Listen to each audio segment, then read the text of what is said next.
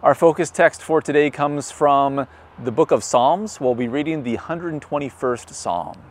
I invite you to follow along on your screen. I lift up my eyes to the hills. From where will my help come? My help comes from the Lord who made heaven and earth. He will not let your foot be moved. He who keeps you will not slumber. He who keeps Israel will neither slumber nor sleep. The Lord is your keeper. The Lord is your shade at your right hand. The sun shall not strike you by day, nor the moon by night. The Lord will keep you from all evil. He will keep your life. The Lord will keep your going out and your coming in from this time on and forevermore. Bethlehem's mission of creating a community that follows in the way of Jesus as we worship, learn, pray, give, and serve together exists in the context characterized by a rapid changing culture. In a secular society, a disenchanted world where faith is simply very hard to do. It's hard to hold on to. The way that we carry out our mission then is not about relevance. It can't just be relevant. It also has to resonate. It has to be a, an experience of resonance. Resonance is a quality of evoking response. It's a quality of richness or variety. It's a physics term in which vibrations from one object increase the vibrations of another object, causing it to move. In this way, resonance evokes a response that is not only emotional in us, but also active. We're moved. When something resonates with us, it changes the way that we live. The experience of encountering the presence of God in the world is an experience of resonance. And when these are shared, these experiences resonate with others in a way that creates vibrancy, in a way that creates life and hope in the world. This program year, beginning in the fall and ending now in the early summer, every month during this program year, our community has been blessed by an individual sharing a story of resonance, a time in life when God's story resonated with their own story. Today, as we have reached the end of our program year, Charles Miller will be our final speaker as he shares how God's story has resonated with his story over the course of his life, as he has come to terms with just how little control he has in life, and reminds us how little control any of us really have. So thank you, Charles Miller, for sharing your story of resonance.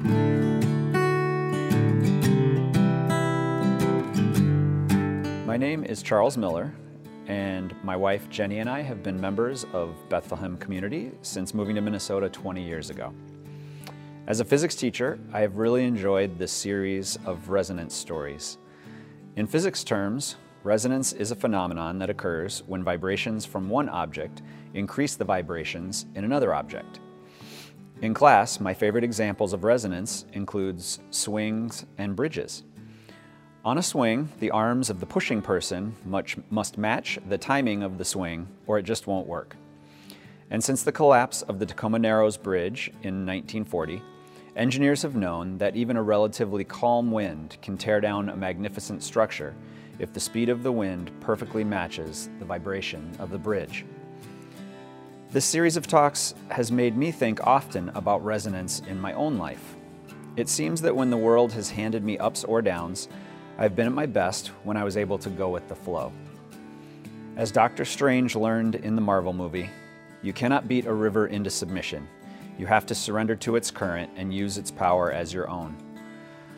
Floating with the river of life led me to Saint John's Prep, where I have happily taught for seventeen years. It led me to listen to friends who said I would be a good Boy Scout leader and a good coach. It helped my family survive battles with cancer and losing dear friends. It also led to me saying yes to being a Lenten mentor, Sunday school teacher, and singing the Hippo song with Melanie Halter to a room full of dancing kids. But being a youth leader also made me question some of my beliefs. It's hard to answer a fourth grader who asks why God lets kids die or lets war happen. Good questions. Questions I asked when my wife diagno- was diagnosed with stage four rectal cancer two years ago. Helping someone you love go through cancer treatment brings many of the same emotions as the person going through the treatment. Feelings of helplessness, anger, fear, and resentment. It made us wonder, why us? And it forced us to do something that I have never been very good at, accept help. From our community came an outpouring of love, my family and neighbors, my school community, and our church community. People made us countless meals, gave us countless words of encouragement, and made us always know we were loved in our darkest moments. Paired with this awful journey was the hardest school year most teachers have ever been through. The COVID year brought hybrid teaching, and teaching in dual modalities brought doubt, uncertainty, and nerves many of us hadn't felt since our first years of teaching. But this too brought a silver lining. I gave up my obsession with control of my lesson plan and worked on being more flexible in how I interacted with my students each day. I learned a lot of lessons about how I can re- relate to my students on a personal level that I will carry with me the rest of my career. And most importantly to my family, it allowed me to relocate to Rochester for Jenny's radiation treatments and surgery without missing a single day of school. With the support of my administrators at Prep, I was able to be a fully supportive husband and a fully attentive teacher at the same time. These last two years have helped me see that reaching the great moments and surviving the low moments of life all have to do with resonance. Trying to allow my life to vibrate with the energy God intends. Being willing to drift with the current that God sets in the river. I don't personally believe that God gives people cancer or heals select people of their cancer, but I do believe God always makes a route available to live life with grace. Sometimes it can be really hard to trust and let go, having faith that the turbulent times will end. But they always do seem to end. And in those dark moments can be beautiful opportunities to be the hands of God. I am grateful that I was able to be an emotional support to Jenny in those most difficult times. I am grateful that I was able to be a trusted adult to help students through some of their difficult times. And I have seen Christ in my neighbors as they have done the same for me through my difficult times. But no river is only the turbulence. Recently, floating in the current has led me to two amazing experiences that have deepened my faith and changed my life. First, in the spring of twenty twenty, with no knowledge of the tough road that was to come, I decided to become an oblate of Saint John's Abbey. During my time at the prep school, I came to deeply appreciate the rule of Saint Benedict and the lives lived by the monks of the Order of Saint Benedict. I was inspired by their desire to live out the will of God, and I wanted to contribute to and support their mission. The process of becoming an oblate consisted of a year of discernment, studying the rule, and talking with my formation director about how those principles can play out in my life. We would walk in the beautiful woods around Saint John's and discuss how I could be a better Christian, father, and husband. At the end of that year, I made my final oblation to serve God and be guided by the rule of Saint Benedict.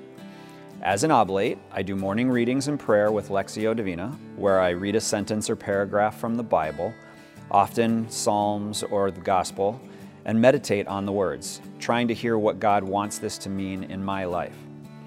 I attend retreats where I gather with other Christians from around the world.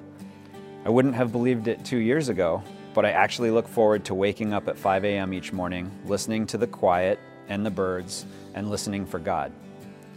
These skills have resulted, I'm sorry, these skills and the resulting mindset helped prepare me to endure the year that was to come. And this prayer and openness led directly to my second spiritual opportunity. Last year, two colleagues and I were accepted into the Notre Dame Faith and Science Initiative. We spent a year reading and studying the historical intersection of faith and science. Last summer, we traveled to a monastery outside of New Orleans and spent a week in lectures, prayer, and joyful discussions with other science teachers and theologians.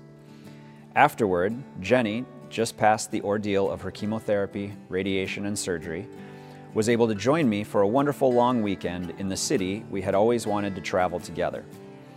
The timing of my studies and her healing were perfect. This year, my colleagues and I have been reading about the historical development of the liberal arts curriculum. And we will travel to Ireland, where we will visit the university founded by Cardinal Newman, see the ruins of ancient scientific landmarks, and further discuss how poetry, theology, and science all play cu- crucial roles in the fully developed person. Afterward, this perfect location will allow Jenny to join me for ten days of exploring Ireland and Scotland, her ancestral home, and places at the top of our life list for years. I am incredibly thankful for all of these experiences and the people that made them happen. It could be argued that it took a lot of lucky coincidences for my life to play out the way it has. A lucky opening at Saint John's Prep just when I was looking, becoming an oblate just before a battle with cancer, the perfect surgeon and oncologist assigned to my wife's cancer surgery leading to her treatment, acceptance to a program that would not only enrich my life professionally, but lead to study at two places that Jenny and I had dreamed of visiting. On the other hand, anyone who's been on the river knows that making it through depends on knowing when to paddle and when to drift. I never imagined I was meant to be a scoutmaster or a worship musician until I was. I never imagined I would end up a teacher, much less in a Catholic school, but here I am. And I couldn't be happier about it. All of these things came about because of my openness to possible directions God may want me to go, floating with the current. I have stopped believing in coincidence and started believing in resonance. I know I have many more turbulent times in the river ahead of me, but I have confidence that following God, God's intent has surrounded me with the people and skills I need to make it through. And I believe that by allowing my life to resonate with the same intent, I can help others through some turbulent times of their own. May it be so. Amen.